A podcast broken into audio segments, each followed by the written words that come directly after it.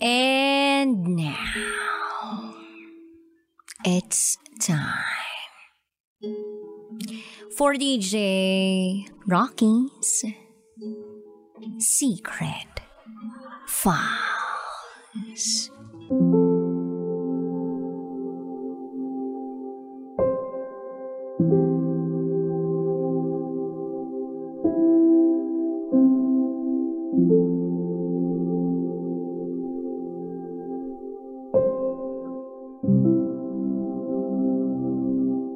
Kabit ako. Pero hindi lang basta kabit. Kabit with class.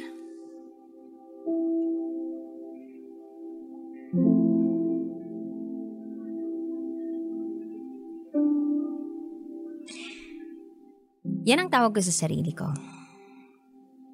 Kabit na may class. Para hindi masyadong masakit pakinggan para sa akin. Itago mo ako sa pangalang princess. And this is my secret file.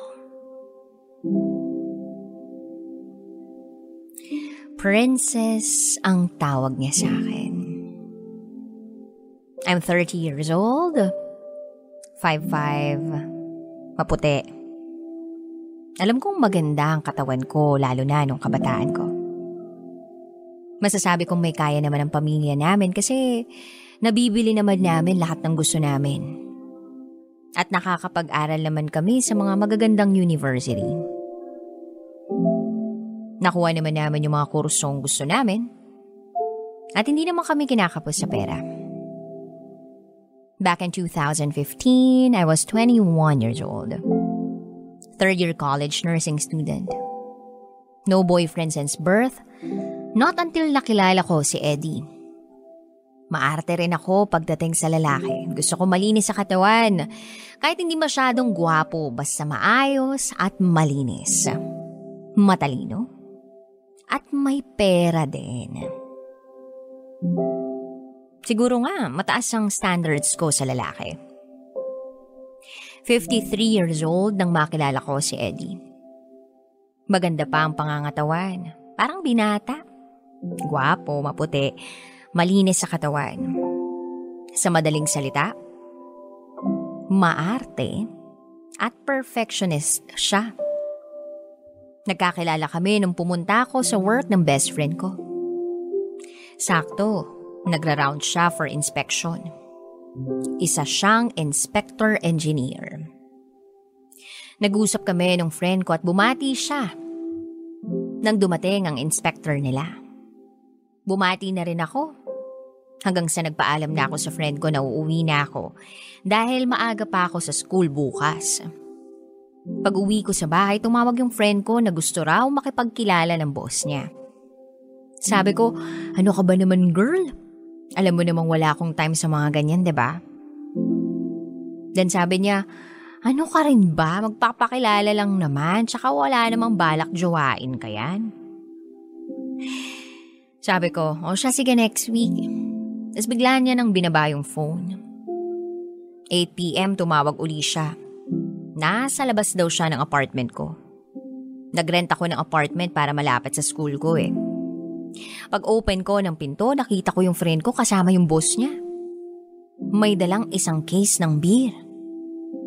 Napapikit na lang ako sa nakita ko at pinapasok ko na sila. Sabi ko sa friend ko, bakit hindi mo sinabing pupunta kayo? Sana hindi pa ako nakapantulog na damit, nakakahiya naman. Eh naka-t-shirt ako na malaki at naka-cycling lang. Then sabi ng boss niya, It's okay, bagay naman sa'yo. Tapos pinaupo ko muna sila. Nagpalit ako ng suot. Paglabas ko ng kwarto, tinanong niya ako, Nag-dinner ka na? By the way, I'm Eddie. Ako yung katrabaho ng kaibigan mo. Then sabi ko, boss po kayo, ba? Diba? Tapos parang medyo nahiya siya, napangiti siya at napayo ko. Then sabi ko, wala po akong dinner dito eh, pero order na lang ako. Then sabi niya, no, may dala na kami. Kinuha ko yun at inayos ko na. Then after namin kumain, nag-open na yung friend ko ng beer para sa amin. Yung friend ko na yun, kasama niya yung boyfriend niya. So tumabi sa akin si Eddie. Tinanong niya yung pangalan ko. Pagkasabi ko ng pangalan ko, sabi niya, Sige, princess na lang ang tawag ko sa'yo. Sabi ko, ikaw bahala. At ayun, nagkakwentuhan kami tungkol sa buhay. Sa school ko, sa trabaho niya. Then every Wednesday, Thursday, and Friday nasa Batangas siya na nagra-round siya for inspection. Tapos sa hotel lang siya natutulog. Asked, kailan ko umuwi sa inyo? Sabi niya every Monday nasa office lang kami lahat and Tuesday mag-uumpisa na kami lumabas hanggang Saturday. Kaya Saturday night at buong Sunday nasa bahay lang ako, nagpapahinga kasama ng mga apo. Nagulat ako pagkasabi niya noon. Sabi ko, What? May apo ka na? Meaning may asawa ka na? Then sabi niya, of course, matanda na ako. May asawa at anak. May mga apo na. Then sabi ko, okay, I see. Natahimik ako. Then sabi niya, pwede ko bang makuha number mo? Napangiti ako. Then I said, oh, sorry Sir Eddie. Pero I don't wanna be your mistress. Natawa siya sa sinabi ko at hinawakan niya ang kamay ko sabay sabing, Alam mo, princess, in my almost 20 years of working, ngayon lang ako nagkagusto sa isang estudyante. Kasi pihikan ako. Maraming lumalapit sa akin, but I don't like them. At sabi ko, wow ha, ang pogi ah. Sabi niya, no joke, totoo yun. Okay, okay, sabi ko. Then nagtawanan na lang kami.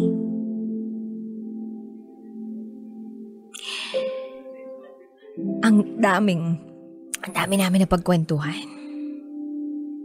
Hanggang sa nag-uwian ang lahat. Tapos maya-maya pa, e bigla na lang may kumaltok sa pinto ko. Pagbukas ko ng pinto, si Eddie. Tinanong ko siya, may nakalimutan ka? Then sabi niya, Can I stay with you? Sabi ko, what?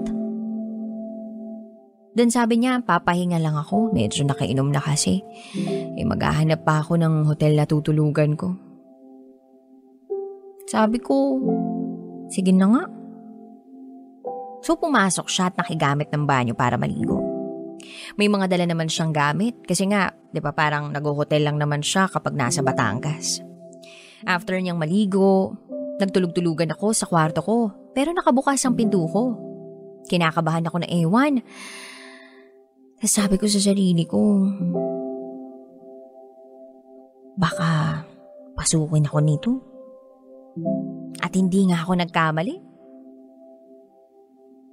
Hindi na to bata. Tumabibigla sa akin. Niyakap ako. Nagulat ako.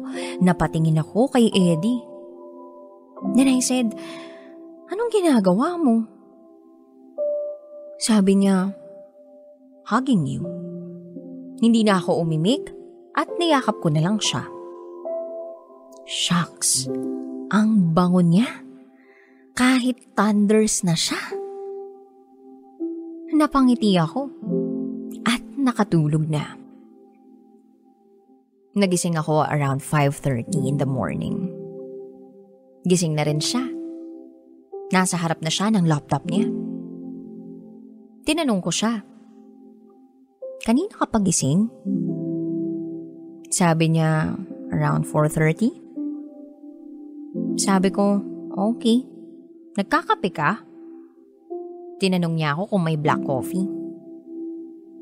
So, inabot ko sa kanya. Yung tinimpla ko. Nag-comment siya na ang tamis daw. Sabi ko, matamis kasi ako magmahal. Tapos nagtawanan kami. Pa-experience naman oh. Sabi niya mamayang konti. Natawa ako sa sinabi niya at sabi ko, Huwag mo namang agawin ang experience ko na unang beses. Wala pa ako nagiging boyfriend, no? Then he said, tignan na natin. After naming magkape, naligo na ako tapos naligo na rin siya. Ready na ako for school at ready na rin siya mag-rounds. May scooter naman ako pero nag-insist siya na ihatid ako. Sabi ko, wag na kasi paano ako uuwi?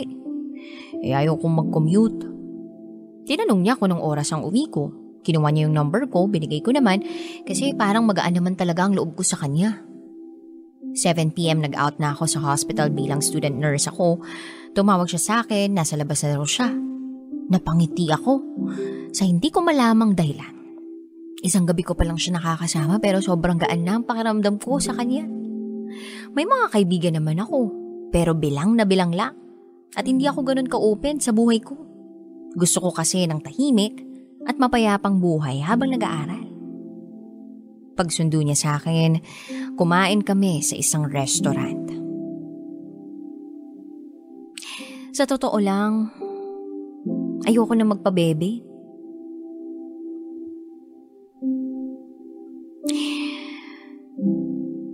Dumating yung pagkakataon na sa akin na siya nauwi.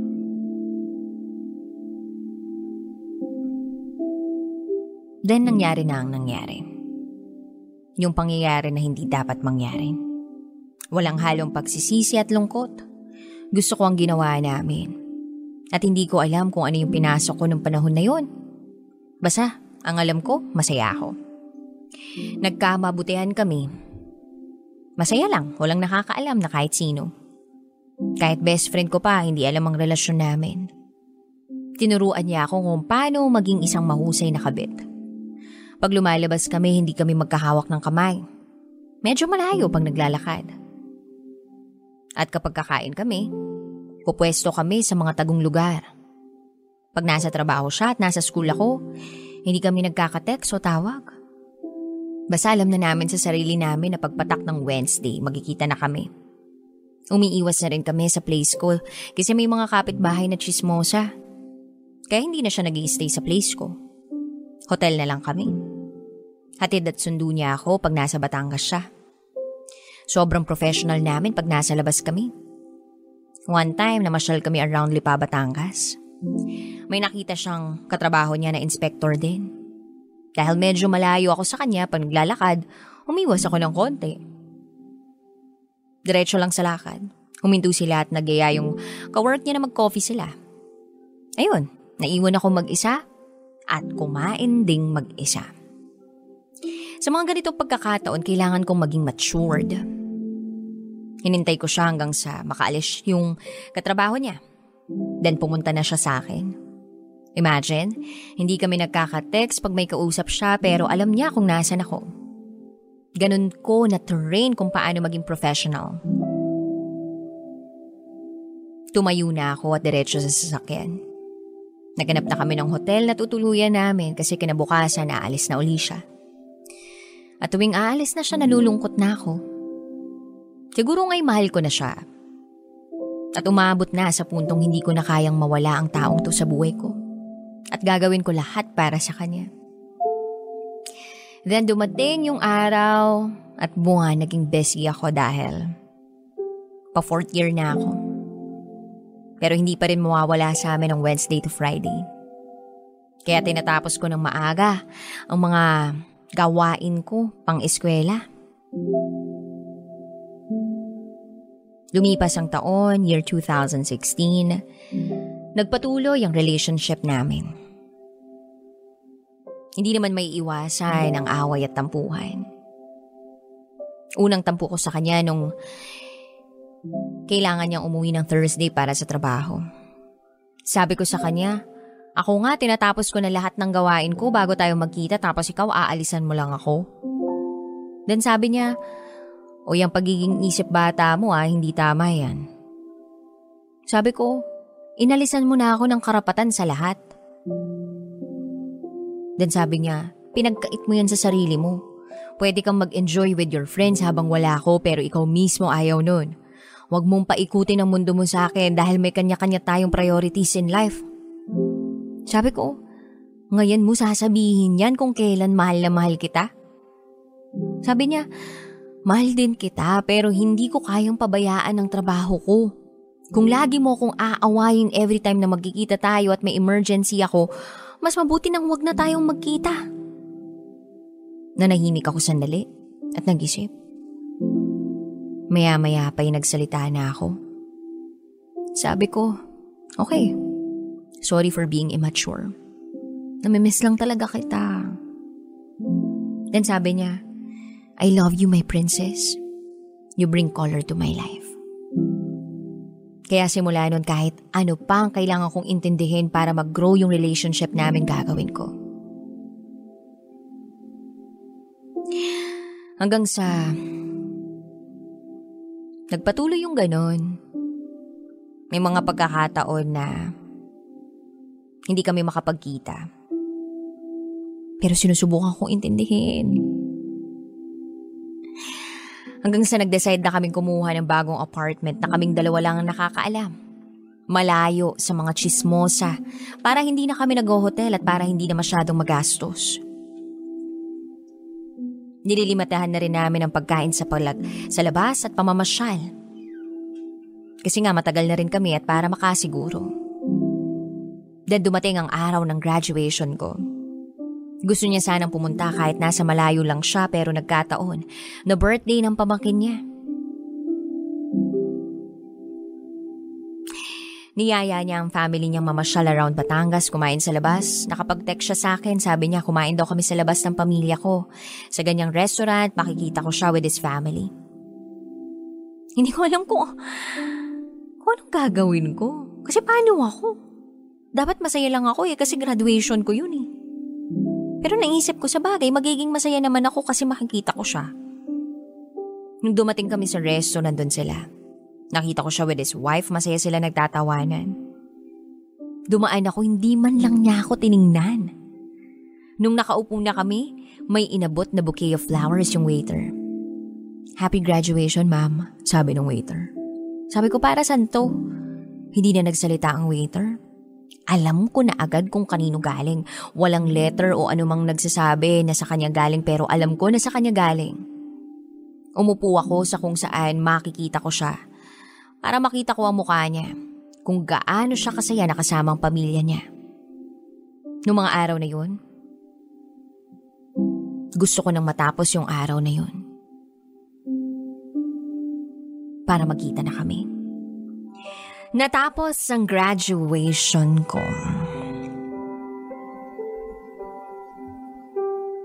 Nakita ko siya.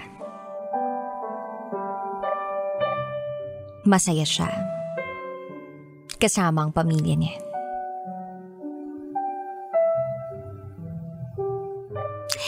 Gusto ko na matapos na ang araw na yun para makapagkita na kami. At dumating na nga yung araw ng pagkikita namin. Umuwi siya sa bahay namin habang nagre-review ako for board exams. Naabutan niya akong nakakunot ang noo. Hinalikan niya ako at nag-I love you. Siyempre, bilang marupok na tao, nag-I love you too na lang ako. Dan sabi niya, hindi ako magtatagal kasi birthday ni Mrs. Nagpintig ang tenga ko kaya umalis ako at nagbanyo. Hindi man lang ako kinatok. Paglabas ko ng banyo, bagong ligo ako at nagkakape siya. Sabi ko, magsha-shower ka? Tinanong niya ako kung bakit hindi ko raw siya hinintay. Sabi ko, pwede naman ako mag-shower uli. Kaya naligo kami ng sabay at nagbakbakan na naman. Gustong gusto kong umiyak sa harap niya. At sabihin nahihirapan na ako sa sitwasyon namin. Pero wala naman akong magagawa. Dalawa lang ang pagpipilian ko. Either i-give up ko siya o manatili ako. Kaya lagi kong pinipiling magstay pa siya. Kasi hindi ko alam ang magiging buhay ko pag wala siya. Pag may tampo ako sa kanya, bumabawi naman kasi siya. Eh. Nung nagre-review ako, hanggang sa nakapasa na ako, nandyan lang siya sa tabi ko. Niloloko na ako ng mga kaibigan ko. Ayan ha, nakapasa na tayo, baka naman pwede ka na mag-boyfriend yan. Ang lagi ko lang sinasabi, mataas standards ko. Ang hindi nila alam. Meron akong Eddie.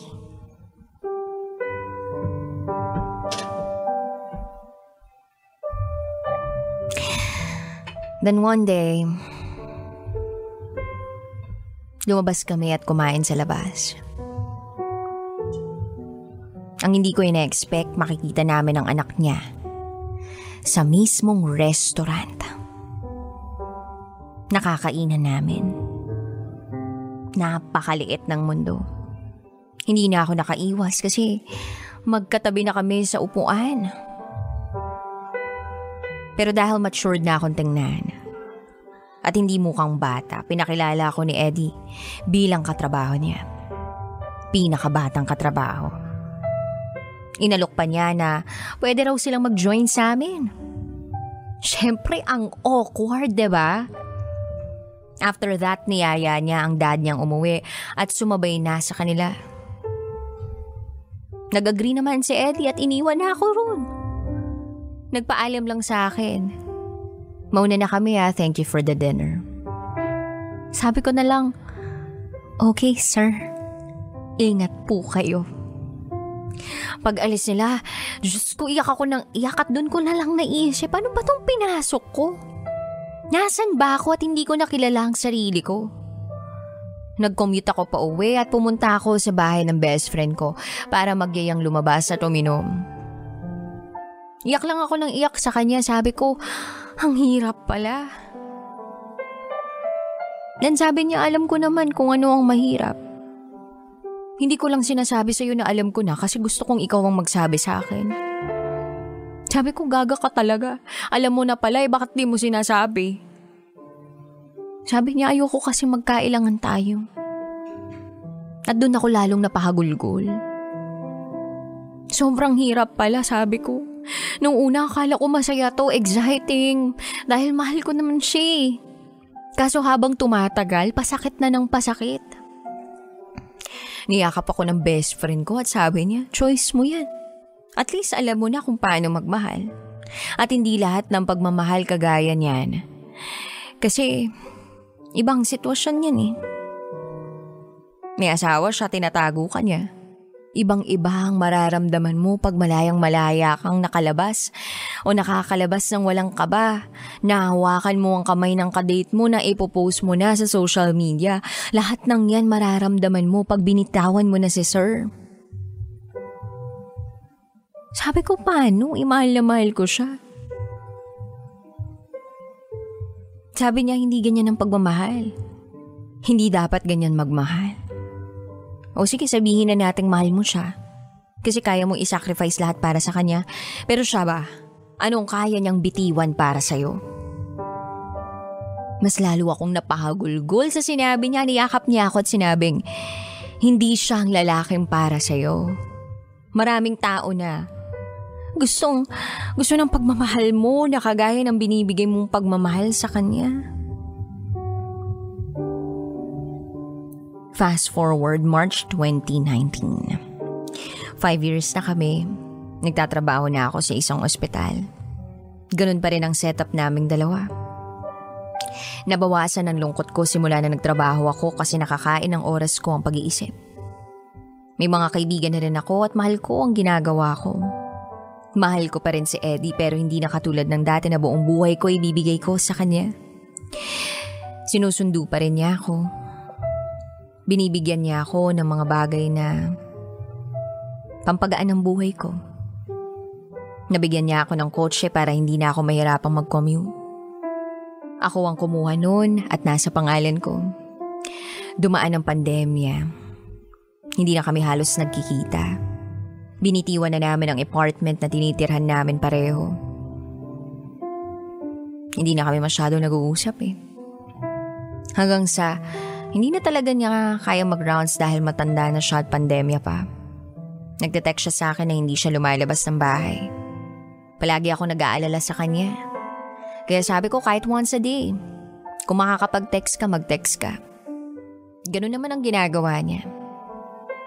2020, tinamaan siya ng COVID. Grabe ang pag-alala ko sa kanya. Gusto ko siyang makita. Sabi ko sa kanya kumuha siya ng private nurse at ako ang kunin niya. Nilakasan ko na talaga ang loob ko dahil gustong gusto ko nang makita siya. Hanggang sa napakahabang proseso para maging isang private nurse. Kaya nung naaprubahan na agad-agad, eh pumunta ako sa kanila. Ang kapal ng mukha ko. Bilang trained mistress.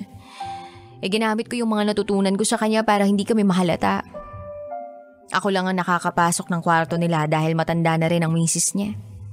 Doon na rin ako nag stay At inaalagaan ko siya. Hindi nahalata ng misis niya. Hindi naman kalakihan ang bahay nila pero malaki na rin at maganda. Matanda na siya. Para bang hindi na siya masyadong nakakakilala. Kaya sinabi ko sa misis niya.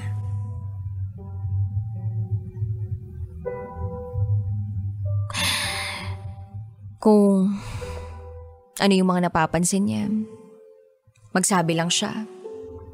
Tinanong ko pa nga kung nakikilala ba siya. Sabi ng misis niya, hindi kasi siya madalas magsalita. Para bang hinahapo lagi. Sabi ko, Okay. Tatawag na lang po ako doon kay doktora. So, dinala namin sa ospital. Doon namin nalaman na may early signs siya ng demensya. Nung sinabi ng doktora yun, biglang umiyak yung misis niya sa balikat ko. Hindi ko alam ang gagawin ko kaya niyakap ko na lang siya. Nilakasan ko yung loob ko. Hindi ako pwedeng makiiyak kasi hindi naman ako parte ng pamilya. Nang makauwi na kami, doon ako umiyak na umiyak. Tinawagan ko yung best friend ko, tsaka sa kanya ko sinabi lahat. Proud na proud siya sa akin kasi nagawa ko tong lahat ng dahil sa pagmamahal. Kinaumagahan. Nilapitan ko si Eddie. Hinalikan ko siya sa pisngi. Tumingin siya sa akin at ang sabi niya, sorry my princess. Naiyak na naman ako sa harap niya. Umiyak ako nang walang ingay kasi baka marinig ako sa labas. Hinalikan ko siya sa labi. Then sabi niya karma ko na siguro to. Sabi ko, ibig mo bang sabihin kamalian ako? Sabi niya, no my princess. Ikaw ang isa sa mga dahilan kung bakit ako lumalaban. Sabi ko sa sarili ko, ano ba to? Lord, bakit naman? Binagyan niyo ako ng ganito. Ganitong pagsubok? Ba't niyo naman binigyan tong taong to ng ganitong sakit? COVID, tsaka demensya? Ganun ba talaga kasama ang nagawa namin? Iyak lang ako ng iyak. Habang natutulog siya, tinitingnan ko siya, napakagwapo niya pa rin. Nang biglang kumatok ang misis niya para magdala ng pagkain at mga musta. Napansin niyang namamaga ang mga mata ko. Umiyak ka ba? Tanong niya sa akin. May inaalala lang po ako, madam. Sagot ko sa kanya. Tapos niyaya niya akong kumain sa labas. Halika kain tayo sa kusina. Sumunod ako. Nagulat ako sa sinabi niya. Alam mo ba nung sinabi niya sa akin na gusto niya ng mag-aalaga sa kanya na nurse, sabi ko, wag na ako na lang mag-aalaga sa'yo. Tapos sabi niya, wag na kasi mahahawa ka sa akin. Nagulat nga ako nung may request siya na maging nurse niya. Naisip ko na siguro kaibigan niya to. Kasi hindi yan basta-basta nagtitiwala sa tao. Nakikinig lang ako sa misis niya habang nakikita kong naiiyak na siya. Dugtong pa niya. Kaya gusto ko sanang itanong sa'yo. Magkaibigan ba kayo?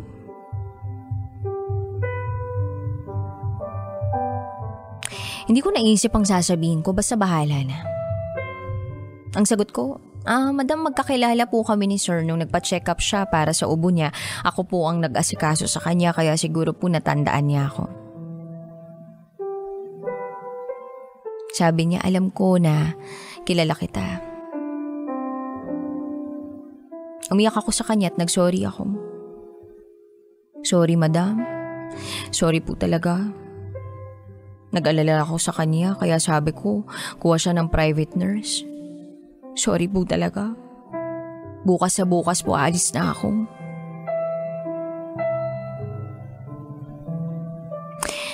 Pinaalis ba kita? Natigilan ako sa sinabi niya. Sabi ko, Madam?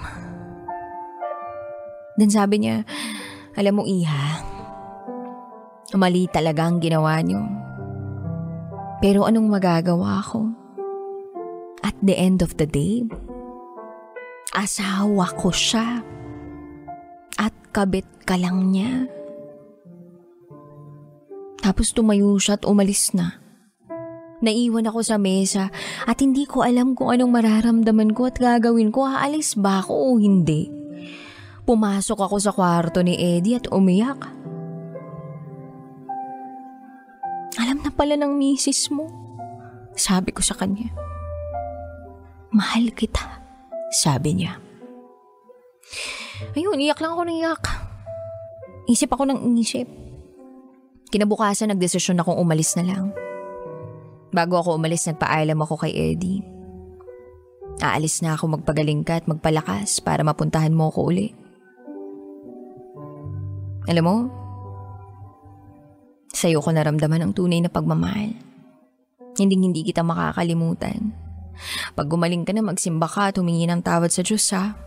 Mahal na mahal kita pero kailangan kong umalis. At wag nang bumalik. Para sa akin at para sa pamilya mo. Maraming maraming salamat sa lahat. Hawak-hawak ko yung kamay niya noon habang umiiyak. Inalikan ko siya sa labi at nagpaalam na. Sabi niya maraming salamat my princess. Binigyan mo ng kulay ang buhay ko at sana natuto ka sa nangyari sa atin. Maging mataas ang standard mo dahil yun ang deserve mo. Huwag ka na mag-boyfriend ng may asawa dahil deserve mo maipagmalaki. Hindi, nag, hindi ko nagawa sa iyo yun kasi may asawa ako. Mahal na mahal kita at maging masaya ka. Nagyakapan kaming dalawa at tumugulgol. Habang paalis ako ng kwartong yun, sabi ko sa sarili ko, wag na wag kang lumingon. Umalis ako at nagpaalam, nagsorry sa asawa niya. Dan sabi ni madam, pinapatawad ko na kayo. Magsimula ka ng buhay na masaya at walang tinatapakang tao. Bata ka pa at marami ka pang makikilalang tao, mag-iingat ka. After nun, hindi na ako nagparamdam pa sa kahit kanino basta related kay Eddie. 2022, dalawang taon na ang nakalipas. May nakilala akong magmamahal sa akin ng buong buo. Alam ang buong pagkatao ko, sinabi ko sa kanya lahat ng nangyari sa buhay ko. Tinanggap niya ako at pinakasalan sa edad na 29. Same age kami, parehas kaming nurse at hanggang ngayon walang nakakaalam. Sa naging relasyon namin ni Eddie. Kung hindi yung asawa ko, best friend ko at ang misis ng best friend ko. Makalipas ang apat na taon, simula nung huli kami magkita ni Eddie, nanumbalik ang alaala ko sa kanya. Hinanap ako ng asawa niya sa FB para sabihin patay na si Eddie. January 12, 2024. Bumalik ang sakit at lungkot ng sinabi niya sa akin. Tinanong ko siya, buti po kinontak niyo ako. Sabi ng asawa niya, kabilin-bilinan niya na pag nawala siya. Kontakin kita at sabihin wala na siya. Sabi ko, bakit po hindi niyo ako kinontak nung hindi pa siya patay? Para nakapagpaalam po sana ako bago siya nawala. Pero ang sabi niya, ayaw na raw niya akong makitang umiyak dahil nasasaktan daw siya. Ako pa rin ang inisip niya.